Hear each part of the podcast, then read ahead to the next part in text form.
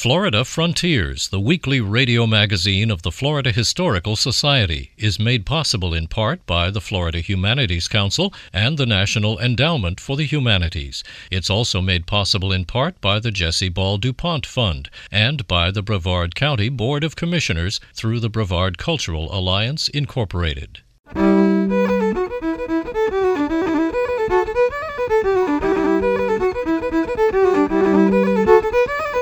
This is Florida Frontiers, the weekly radio magazine of the Florida Historical Society, on the web at myfloridahistory.org. I'm Ben Brotmarkle, and coming up on this week's program, the Library of Florida History in Cocoa is hosting an evening with Stetson Kennedy to commemorate the new edition of his classic Florida book, Palmetto Country. And oral history, of course, is a participant and a witness, at least. And they're seeing it with all their sensory organs. And for that reason, it has more validity from my point of view. We'll visit Gilbert's Bar House of Refuge. The Gulf Stream is only about 2 miles off our beaches here. There was a lot of shipping traffic here for hundreds of years. And look at a theatrical work based on changes in Florida's fishing industry. All that ahead on Florida Frontiers. I done spent my last 3 cents, mailing my letter to the president. Didn't make a show, I didn't make a dent, so I'm swinging over to this independent chain. Stetson Kennedy, writing his name in. Stetson Kennedy, writing his name in.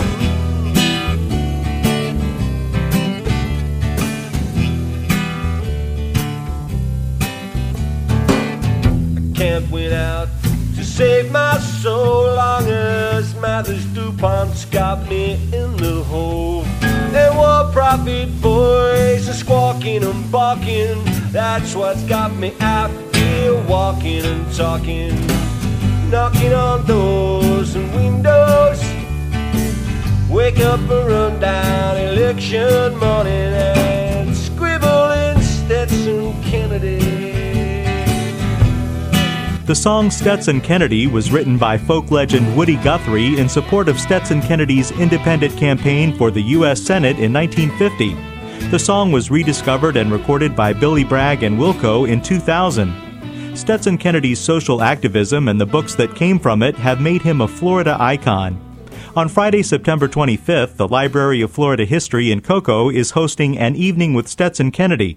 The $75 admission fee includes a conversation with Kennedy, a signed copy of the brand new edition of Kennedy's classic Florida book Palmetto Country, and food and wine provided by the Friends of the Florida Historical Society. Stetson Kennedy's career began in 1937 when he joined the WPA's Florida Writers Project. At the age of 21, he was named head of the unit on folklore, oral history, and socioethnic studies. Well, it was the Great Depression, for one thing. And I didn't have a job along with tens of millions of other Americans. And at the same time, President Roosevelt had organized something called the Federal Writers Project. And I thought this would be an opportunity for a 21-year-old to start a writing career. So I signed up for the Florida Writers Project. And in a short time, they did elevate me to that position. I was wearing 3 hats. Zora Neale Hurston, as a matter of fact, was... I was her boss. She was not an easy one to boss, I can tell you. She fortunately worked out of her home in Eatonville, and I was in Jacksonville. So it was like that. Zora Neale Hurston's strong will is well known, and Stetson Kennedy is not the only person who had difficulty supervising her in a work setting. When Mary McLeod Bethune hired Hurston to run the drama department at Bethune-Cookman College, the two women disagreed about almost everything, and Hurston left the school after less than a year. Hurston's Harlem Renaissance contemporaries complained that she did not criticize race relations strongly enough in her writings, a view shared by her Florida Writers Project supervisor, Stetson Kennedy. Hurston grew up in Eatonville, the first incorporated municipality in the United States entirely governed by African Americans. This gave her a unique perspective on race and a strong sense of independence. Still, it was Hurston's lack of emphasis on racial difficulties that inspired Stetson Kennedy to make the issue a focal point of his work. To free association with me and Zora, the first thing I think of is a little story she sent in. said one day God was on his way to Palatka, and him and St. Peter was hoofing it, and it went on from there. So everything she sent in was a real jewel. Alan Lomax was also a good friend of mine, colleague, and he said that in the field Zora was absolutely magnificent. He was recording in Eatonville with Zora in as early as '35, and they went on out to the Everglades and then to the Georgia Sea Islands. Yeah, Zora was a mess. Our politics were very different. She never turned in any black protest law, for example. And of course, that was one of the very few forms that the blacks could protest. If it didn't rhyme and you didn't dance a jig the while, you were dead. But Zora chose to ignore all that stuff, and so I made it one of my specialties. From 1937 to 1942, Stetson Kennedy lugged around a recorder the size of a coffee table to record the oral histories, tall tales, and folk songs of a diverse group of Floridians, from cracker cowboys to Greek sponge divers to turpentine industry workers. Actually, it was a precursor to the wire recorder came next, before the tape recorder. And this recorder was like a coffee table, except it took 2 or 3 good men to lift it. When we wanted to go out on the railroad tracks or on the pogey fishing boats, we had to get some manpower, and it was on the tracks. It was powered by 2 automobile batteries. So that's what we had to work with. I called it the thing. The recordings that Stetson Kennedy made in the cities, towns, and rural backwoods of Florida led to the classic 1942 book Palmetto Country. This important social history of Florida is being republished by the Florida Historical Society Press with a new afterword and 80 historic photographs. It was one of the first volumes in the American Folkways series, edited by Erskine Caldwell. And we really pioneered in oral history. No one had ever heard of it up at that time, and talking about 1935 and 6. I recall here in Titusville, I was interviewing an elderly black man, this is a later period, and I happened to mention the moonshot. And he said, "You don't believe that stuff, do you?" And I said, "Well, you know," he said, "it's just some more of that BS the government puts out." It was an exciting, field to be in. We had a lot of fun, like kids on a treasure hunt, really. As a pioneer of oral history, Kennedy is pleased to see how the field has advanced in recent decades. Yes, just recently at the Library of Congress, they've launched something called StoryCorps, in which these streamlined sound studios on wheels are touring the country and taking oral histories from coast to coast. And they honored me with letting me kick it off with an interview. And yes, indeed, it's come a long way. I'm a great believer in oral history because I call it the dictatorship of the footnote. The academicians are quoting each other instead of going out and getting first-hand primary source material. And oral history, of course, is a participant and a witness, at least. And they're seeing it with all their sensory organs. And for that reason, it has more validity from my point of view. Some historians argue that oral histories are sometimes less reliable than more traditional research sources because people's memories are not always accurate. Kennedy believes that the best history comes from the recollections of everyday people. It's being there and telling history from the bottom up is, of course, history. It's the little man that makes history and not the generals. And so I like to hear from the little man. Folk musician Woody Guthrie, best known for the song "This Land Is Your Land," was a big fan of Stetson Kennedy's work. Guthrie spent many of his last years living in Kennedy's house in Beluthahatchee Park. I recall Guthrie saying at one time, Stetson's not exactly a folklorist, he's a po-folkist, by which he meant, I suppose, a champion of the poor, one of the folk, and not writing from some other point of view. Yes, Woody spent a lot of time at my place up in St. Johns County. And in fact, we just discovered 80-plus songs that he wrote in St. Johns County, all about my place and the wildlife. And I remember one song called "Baby Buzzard." It says, "Baby Buzzard, Look over yonder in that limousine, some of the rottenest stuff you ever seen, and so on. 80 songs here in Florida, and it was all new material for Woody. He was writing about, he'd pick up manuscripts. I was overseas, but he'd pick up my manuscripts and ended up writing, turning them into songs. And things like Chain Gang and Peonage and Sweat Boxes and things Woody had never thought about before. He made songs out of them. It was Stetson Kennedy's infiltration of the Ku Klux Klan and other white supremacist groups that earned him national and international recognition. Using the name John Perkins, Kennedy was able to secretly gather information that helped lead to the incarceration of a number of domestic terrorists. These experiences led to the 1954 book, I Rode with the Klan, which was later republished as The Klan Unmasked. I spent a lot of time in front of the mirror, you know, practicing the N-word and things like that. I didn't really have the face for it. In fact, I almost got killed.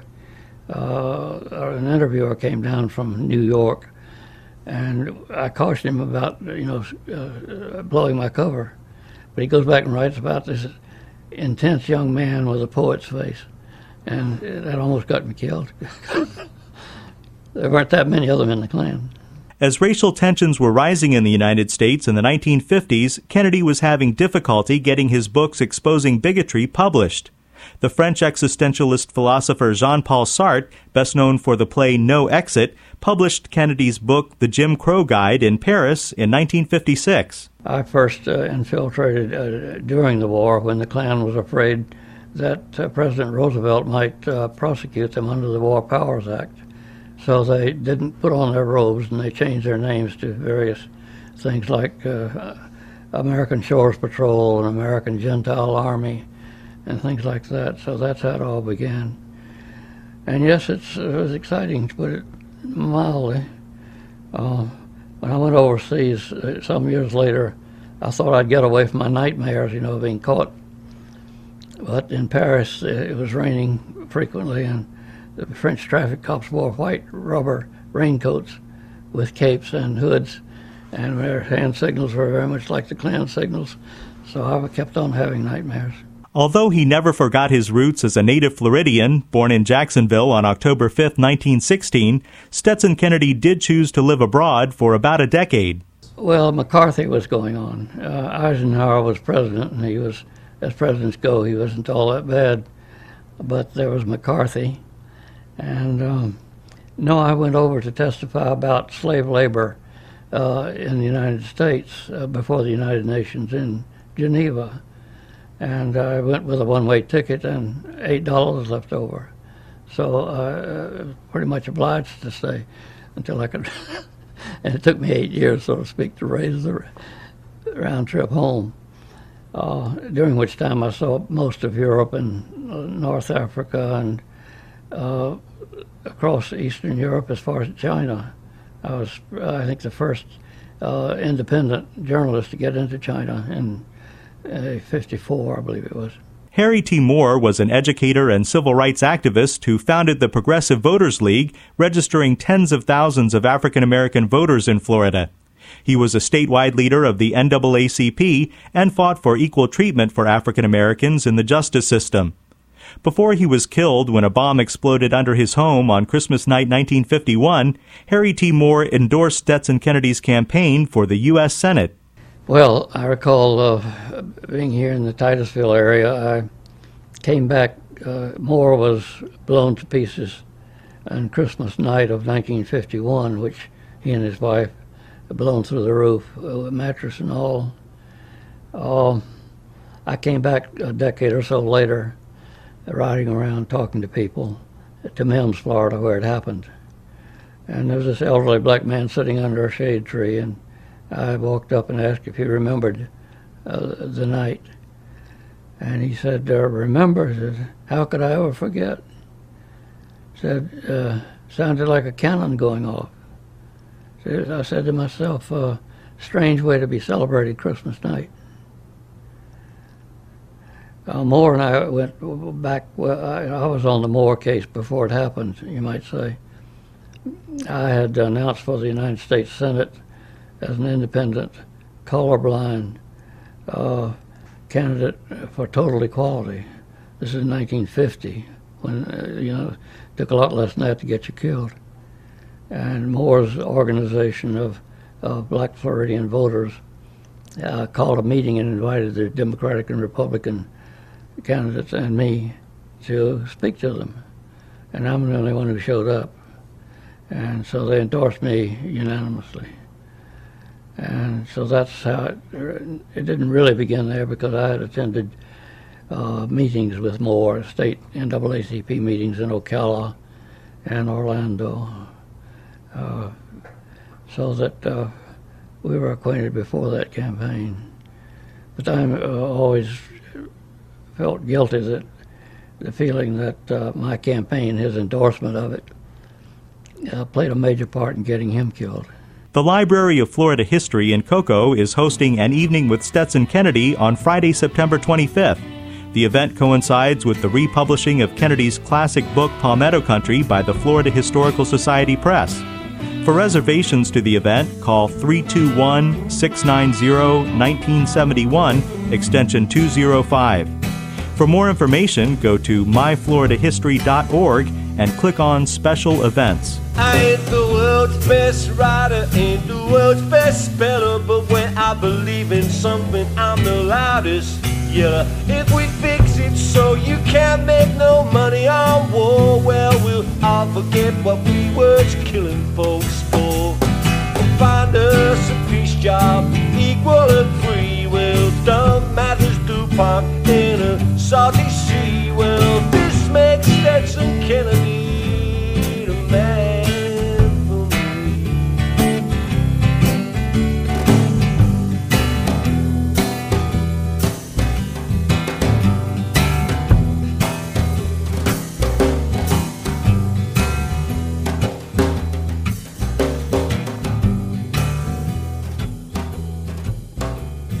This is Florida Frontiers, the weekly radio magazine of the Florida Historical Society. I'm Ben Brotmarkle. Join us on the web at myfloridahistory.org.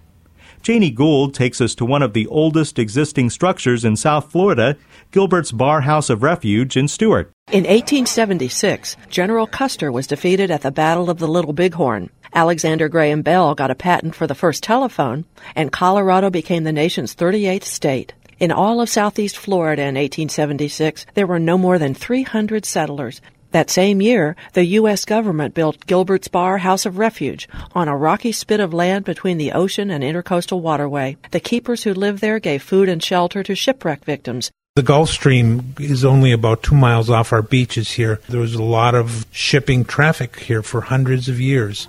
The House of Refuge is now a museum that's open to the public, and Jim McCormick is called the assistant keeper. The old boathouse where he greets visitors contains a gift shop along with displays of shells and even some skulls. Displayed there are turtle skulls, because as you know, Hutchinson's Island is famous for our turtles. I seem to remember, I may be wrong, but years ago there was a vat with sea turtles here. Is that correct? Back in the 1950s, the House of Refuge began to serve as a refuge for turtles. Turtles were becoming endangered, and it was an effort to try to preserve and enhance them out here. So then my memory is not wrong. Not at all. I would say approximately 50% of the visitors have a story. I remember when I came out here as a child with my parents to see the turtles, or when I was a young parent, I brought my children out to see the turtles. These days, the House of Refuge is operated by the Historical Society of Martin County. It's on the National Register of Historic Places.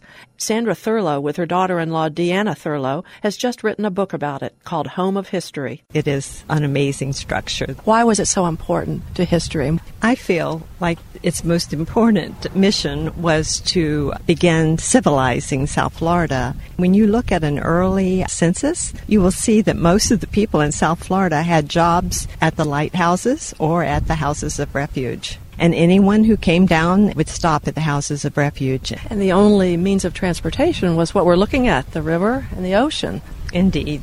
Early in the 20th century, the House of Refuge became a Coast Guard station. An observation tower was built during World War II, where Coast Guardsmen watched for German submarines. Historic exhibits in the main building go back thousands of years to pottery pieces from an ice Indian midden. Upstairs, the keeper's living quarters have been redone in period furnishings, including wooden marbles that children of the times played with. Not much food could be grown in the sandy terrain. The main course was a lot of seafood here.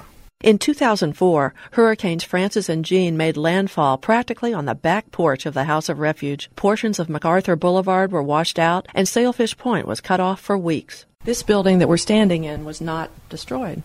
This old building stood firm. For 130-some years, it's taken everything that Mother Nature can throw at her. On a recent morning in May, a gentle breeze blew into the House of Refuge from the ocean. If there's a wind blowing up the ocean, the waves will literally hit the rocks and kick the water up over the house.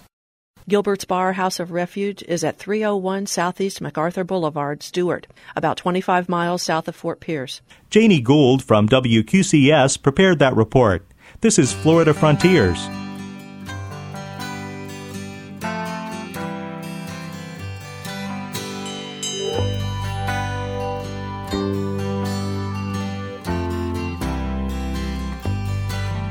As the son of a sailor, I went out on the sea for adventure, expanding the view of the captain and crew like a man just released from indenture.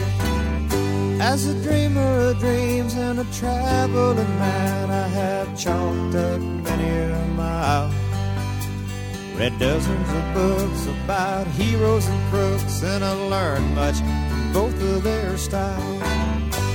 Son of a son, son of a son, son of a sailor, son of a god, load the last ton, one step ahead of the jailer. The Florida net ban amendment, implemented in 1995 after a bitter debate between commercial fishermen and recreational advocacy groups, has changed the face of the state's coastal waters. Bill Dudley looks at a theatrical performance that dramatically represents the plight of the fishermen while honoring the history of a proud working tradition. My great-great-grandfather was sent here from Charleston to fight the Third Seminole War. I was named after him, Wade Curtis, except my mama gave me the middle name of Ray because she says I was a ray of sunshine in her life. Actor Joel Coker plays an out-of-work commercial fisherman in his mid-50s in a one-man play about the lives of fishing families impacted by Florida's net ban. Curtis the fisherman alternately rails about the laws and regulations that have affected his livelihood and reminisces about his life on the water. I like night water best. Swirls of phosphorus, one Milky Way above me and another in my wake. Moonlight glancing off the shell of a turtle swimming back out to sea from laying her eggs on the beach. We wanted to capture a moment in time because we know it's going to be soon over. Florida author Evelyn Wild Mayerson wrote the script after talking to scientists, environmentalists, and the fishermen themselves. The commercial fisherman is on his way out. He probably has another 5 years, if that. It's like the small farmer, the independent farmer, the cowboy, all of these things which are very much a part of America. The original America was founded on farmers and fishermen. It's so indigenous to our entire philosophy. The idea for the play grew out of a collaboration between Mayerson and Fort Pierce architect and artist Philip Steele, who is focused on working people and maritime occupations in particular in his paintings. These guys were my neighbors right across the street from where I work, and I would go over at lunchtime or early in the morning, and I'd watch them and I'd get to know them. So I've gotten more and more involved with these guys, and I said, you know, this is a small group of people that not very many people know anything about. They don't know how they live. They're a very insular group. They're very religious people. They're very nice people to each other. They're just wonderful people to be with. For the Net Loss Project, Steele produced 12 new works depicting fishing families and their jobs.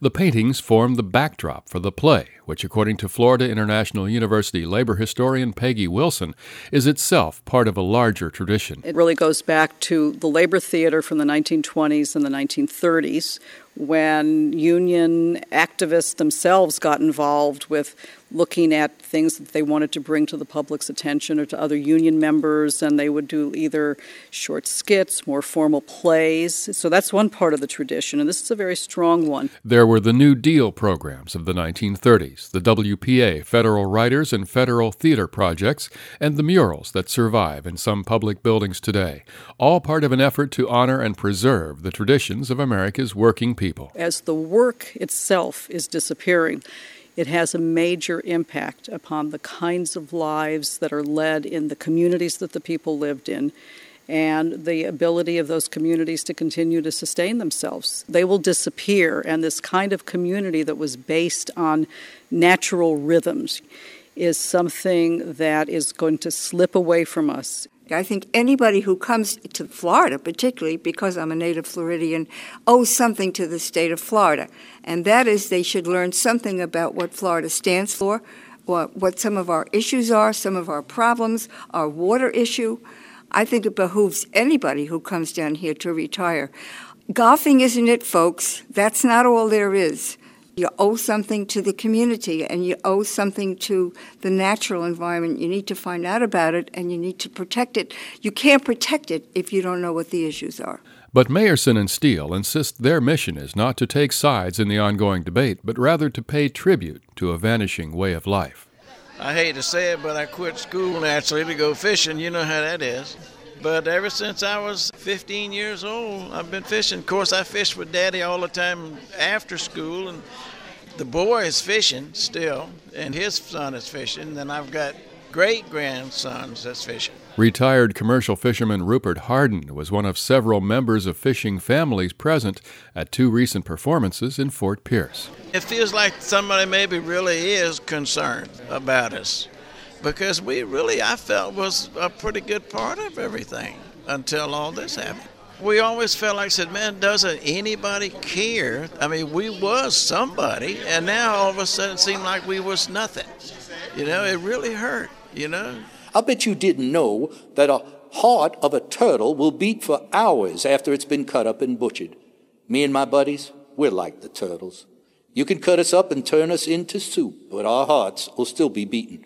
We'll still be here, dropping a hook over the side, making the line fast to a ring bolt in the stern. I'm Bill Dudley. With funding from the Florida Department of State Division of Cultural Affairs, this report was produced by the Florida Humanities Council.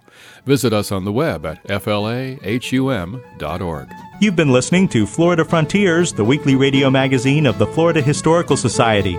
Please join us again next week, and until then, visit us on the web at myfloridahistory.org. Have a great week. I'm Ben Brookmarkle.